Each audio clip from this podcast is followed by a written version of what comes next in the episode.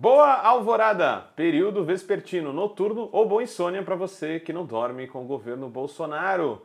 Agroecológicos e agroecológicas, solidários e solidárias, estamos aqui. Eu, Guilherme Prado, junto com vocês em mais uma viagem de nosso podcast Vozes Livres. Então já peço aí um eco click para curtir aí, botar o sininho. Bom, mas vai da sua índole, né? Você que sabe. Hoje a gente vai falar um pouco mais sobre pegada de carbono, mas vamos pensar aí, refletir, vamos ver uma experiência prática de país que se tornou neutro na pegada de carbono. E já vem uma errata aqui, tá? Se da última vez a gente falou que o botão era o único, na verdade nós temos três que comprovadamente, é, três países que comprovadamente já se colocam como neutros em pegada de carbono ou até emitindo mais é, oxigênio do que é, emitindo gás carbônico, né? Ou seja, tendo uma relação de absorção de gases e emissão de gases negativa. E esses três países são Guiana Francesa, o também famigerado, é, eu não sabia também disso, né? Olha como é uma pesquisa interessante, o Panamá e o grandíssimo botão aí, né, que a gente vai falar hoje.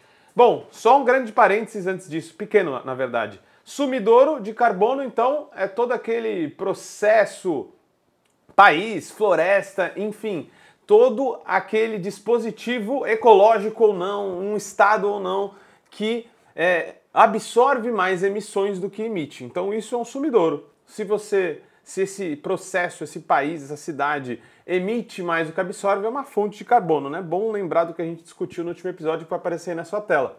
Bom, essa discussão é muito interessante e importante porque se a gente volta aí para o relatório de 2018 do IPCC, esse que aparece na tela, eles dizem, né, esse relatório é muito importante, o IPCC é um grupo muito importante que junta pesquisas de cientistas do mundo inteiro, né, um órgão da ONU, é, sobre mudanças climáticas, e ele afirmou nesse relatório de 2018 que era preciso diminuir, chegar perto de zero em emissões até 2050 para a gente manter o, o, aquecimento global em relação ao período pré-industrial em 1,5 graus, né? Ou seja, para a gente manter o planeta Terra apenas um teto de 1,5 graus, era preciso caminhar cada vez mais é, para o zero de emissão de carbono, né?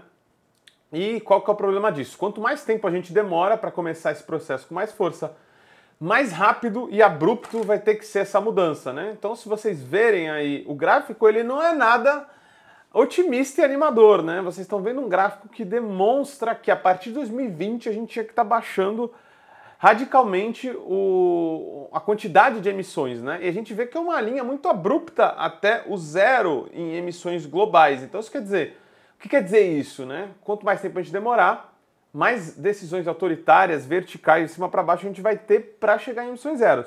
Isso no melhor das hipóteses. Talvez a gente simplesmente não chegue nessas emissões. A gente exceda o teto de 1.5, exceda o teto de 2.0 e todos vamos queimar aqui na Terra. Por isso que os países que mais absorvem e que emitem são tão importantes. E a gente não está falando aqui nem do metano, por exemplo, tá? E o metano é importante a gente entender o que, que é e como se comporta. Por isso que eu vou chamar aí rapidinho a nossa voz da consciência para explicar sobre o gás metano. O metano é um potente gás do efeito estufa, muito mais nocivo que o dióxido de carbono, já que por 20 anos tem poder de aquecimento 80 vezes maior. A ação humana é crucial para sua produção. O gás é culpado por 30% do aquecimento global. Suas fontes de emissão são principalmente o processo digestivo de animais, especialmente o gado bovino. As plantações de arroz também são grandes emissores de metano.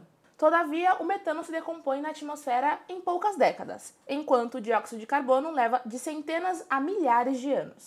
Pois é, galera, a Voz da Consciência deu a letra aí e ela disse porque é extremamente essencial reduzir a emissão de metano.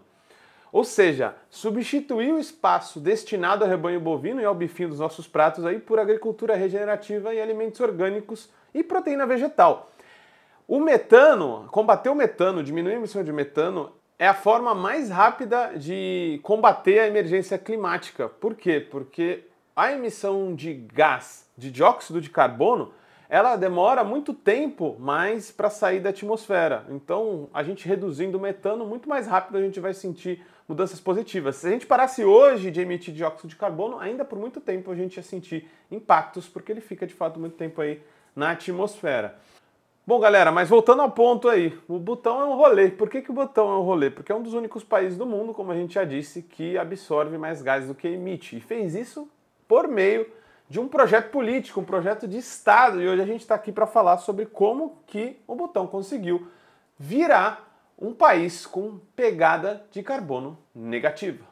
Butão, ou Reino do Butão, é um país do continente asiático. O seu território ocupa uma área de 47 mil quilômetros quadrados, que se encontra localizada entre a China e a Índia.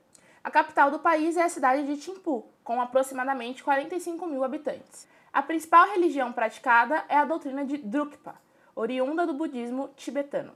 Esse país é uma monarquia constitucional e parlamentar que teve sua primeira eleição apenas em 2008.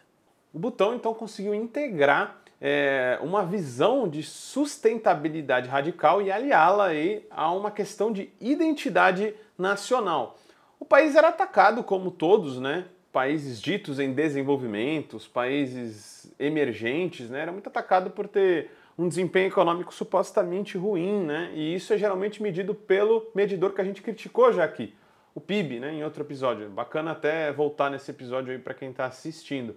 E quando o país foi atacado por não ter um PIB corpulento e que cresce muito, ele de fato pensou em como disputar essa mentalidade de progresso e criou o medidor chamado felicidade interna bruta. Né? Um dia a gente precisa abordar por aqui, inclusive, mas essa ideia de felicidade interna bruta está muito ligada a uma ideia de modo de vida que valorize a relação com a natureza. E daí veio esse processo aí de Butão como um país com pegada negativa de carbono.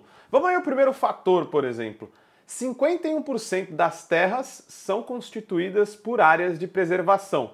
É o país mais protegido ambientalmente da Ásia, isso não é pouca coisa, tá? Isso é muito interessante. Só não é do mundo porque a gente tem países que são ainda muito intocados e que tem uma vegetação muito exuberante aí, né? Se a gente for olhar, por exemplo, Micronésia, Suriname, a própria Guiana Francesa, são países que têm uma vegetação muitas vezes tropical aí ou de outros tipos que é muito grande. Então, de fato, é muito difícil para um país asiático poder se equiparar, mas ainda assim o Butão tem grande parte dessas áreas intocadas. Isso é muito importante porque a água que passa pelo Butão, ela acaba sendo fonte aí para agricultura e até para beber, para subsistir vários povos, né? Um quinto da população global estaria aí é, é, necessitada dessa água para que esteja limpa. Então, essa preservação radical feita pelo Estado do Butão é muito importante para que siga esse projeto. Fator 2. Constitucionalmente, 60% das terras do Butão têm que ser constituídas por florestas. E o país, porém, foi muito além disso. A ideia de preservação se tornou tão forte que já cerca de 70% das terras são cobertas por floresta. A gente viu no último episódio como elas são importantes para sequestrar o gás carbônico, mas não só isso, para produzir alimento com plantas nativas, para produzir biodiversidade, né? enfim, manter o planeta equilibrado para a vida. Então, mais do que a demanda da Constituição, já é feito pelo Butão nesse sentido aí de terras constituídas por floresta. O Butão tem outro fator muito interessante. 3. A exportação de, de madeira foi banida, foi sim banida. Vocês estão vendo aí na tela é, um documento chamado Forest and Nature Conservation Rules and Regulations of Butão. É algo mais ou menos como é, conservação, regras de conservação e regulamentação para as florestas e natureza. E nesse ano, vocês estão vendo aí em destaque, foi colocado lá uma regulamentação que a exportação de derivados de madeira é, estava banida, né? É, então isso foi muito interessante. Então existe um desestímulo à exportação de derivados da floresta nesse sentido, de madeira e timber eles usam, né? Firewood e etc. Então, na verdade, a madeira que existe é para alimentar o mercado interno e que não vira essa sede de exportação, um extrativismo aí mortal para as florestas. É claro que isso também deve acarretar vários desafios e problemas. Vamos para o quarto fator. Alimentos orgânicos. O Butão se colocou o desafio de ser um país 100% produtor de sua agricultura de alimentos orgânicos, totalmente sem veneno. É lógico que o país ainda está longe disso. Tem pesquisas que mostram ali que um quarto, que não é pouco, tá? Da, da produção de alimentos é orgânica. E a gente vê com isso uma meta muito interessante, né? Só de se colocar dessa meta é muito bacana. A gente vê poucos países tentar ousadia. Aí eu já coloquei aí para vocês verem algo muito popular, né? Uma variedade de arroz muito interessante aí na tela, que é o arroz vermelho, muito presente no botão.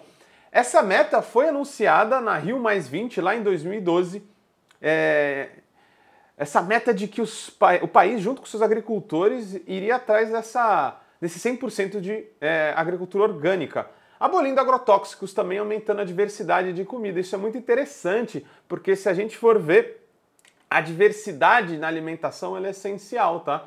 A gente fala muito da questão do, da carne bovina, né? a carne de proteína animal como vilã é, do aquecimento global, porém o arroz ele contribui para quase aí, dentro da agricultura, 10% das emissões. Então a forma como o arroz é produzido é também muito ameaçadora. A diversidade é essencial para a gente superar o estado de coisas. Fator 5, muito interessante, vai pesar na sua consciência, você aí que não planta nem o caroço da sua melancia e que você cospe. Tá vendo, sacana? No botão, a gente tem um recorde planetário é, de plantação de árvores. Em 24 horas, mais de 49 milhões de árvores foram plantadas. Isso mostra o engajamento da população. Em mais de 6 mil localidades, o povo butanês foi, foi nesse dia para mostrar o seu esforço é, para eliminar as emissões, né? para tornar-se um país de emissões neutras. E conseguiu, né? É, esse esforço foi feito aí para mostrar que o Butão também está é, nesse objetivo de neutralizar as emissões é, até 2030, inclusive, né? E conseguiu já fazer isso. Então isso foi afirmado, como eu já disse, na Rio Mais 20 2012 e nas outras conferências do clima foi novamente reafirmado. E tá isso aí povo butanês, como vê a foto, todo mundo saiu na sua casa esse dia aí para plantar uma árvore. Olha que coisa bonita. E assim vamos ao sexto fator, botão lixo zero. Esse programa foi iniciado em 2019 e ele visa até 2030 reverter a situação dos resíduos no botão. Né? Se hoje o botão consegue reaproveitar cerca de 20% de seus resíduos, reciclar, é, ele agora tenta fazer o oposto, né? fazer com que 80% dos recursos é, resíduos, né, a partir do consumo das pessoas, da população e da indústria, eles, esses 80% sejam na verdade reciclados e voltem novamente à economia. Um conceito de economia circular que o Butão tenta colocar em prática, né, e teria como meta isso até o ano de 2030. Foi a Comissão Nacional do Meio Ambiente que lançou esse programa e outros diversos aí, tudo para confluir com essa ideia de país ecologicamente correto. E aí vamos ao sétimo fator, a pegada ecológica do botão. Bom, façamos uma pequena análise aqui, né? Vocês estão vendo aí na tela que o botão ele tem de biocapacidade, ou seja, de reservas para absorver os resíduos, absorver é, os gases emitidos pelo próprio país, ele tem cerca de 5 gigahectares, né? enquanto consome 5,1. Ele é quase neutro em pegada ecológica. É verdade que dividindo as florestas, é, todos aqueles é, espaços que servem para purificar a sujeira que o ser humano faz, né?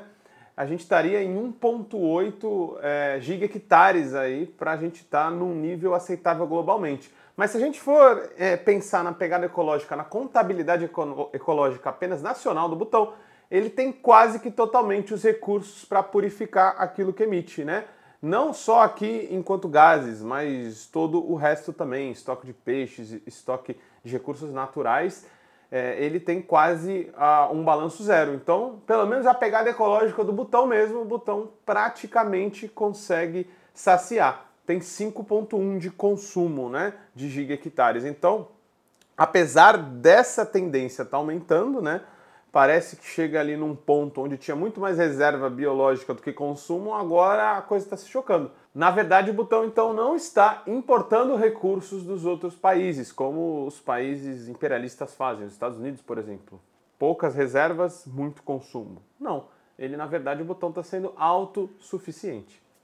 Para a gente chegar a algumas conclusões finais desse episódio, vamos ouvir uma declaração aí do Dasho Paljor Dorji, da Comissão Nacional do Meio Ambiente do Butão. Acredito que a contribuição do Butão para a comunidade internacional, mantendo sua pegada de carbono intacta e sua natureza tão virgem quanto possível, é formidável. Pois é, galera.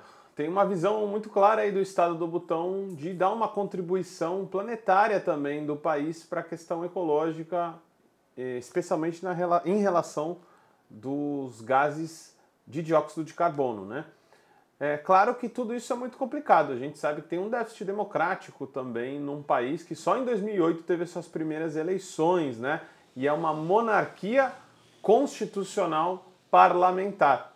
Uh, apesar de todas essas é, contradições do processo do botão, a gente tem que afirmar sim que um país que decide por ter um processo de ecologia radical e de contribuir para o momento ecológico que o planeta vive, ele tem que ser sim parabenizado. Que mais países façam como o Butão. Peraí, peraí, peraí, antes de fechar, ia quase esquecendo, galera. Recomendo muito para quem puder aí assistir o filme, para entender toda essa realidade do Butão, como eles entendem o que de fato é, é felicidade, num filme que chegou ao Oscar aí nesse último ano. É o A Felicidade das Pequenas Coisas. Algumas imagens estão passando por aí para vocês darem uma conferida. É um país muito interessante e bacana de se estudar. Agora eu me despeço, hein? Ecosalve, até a próxima. Como todo trabalho independente, esse podcast pode estar por um Trix, ops, um Pix, ou melhor, um Tris, sem o apoio solidário de seus ouvintes. Portanto, se você já se divertiu conosco, se enriqueceu, se informou, ou se fomos apenas um passatempo para você, nos ajude para que continuemos existindo. Sem financiamento, sem independência. Portanto, ajude o Vozes Livres se tiver consciência. Isso pode ser feito pelo nosso apoia-se barra podcast Vozes Livres ou pelo Pix, pelo e-mail podcastvozeslivres.gmail.com, escrevendo no assunto a palavra Vozes. Nos acompanhe nas redes sociais, arroba Livrescop e arroba Livres Produtos do Bem. O Vozes Livres é um podcast realizado pela Rede Livres e financiado pelo Sindicato dos Químicos Unificados de Campinas e Região e pela Federação dos Trabalhadores do Ramo Químico do Estado de São Paulo. Produzido coletivamente por Guilherme Prado, Vitória Felipe e pelo coletivo Orvalho Filmes, composto por Eduardo Ferreira, Gaspar Lourenço e Guilherme Bonfim.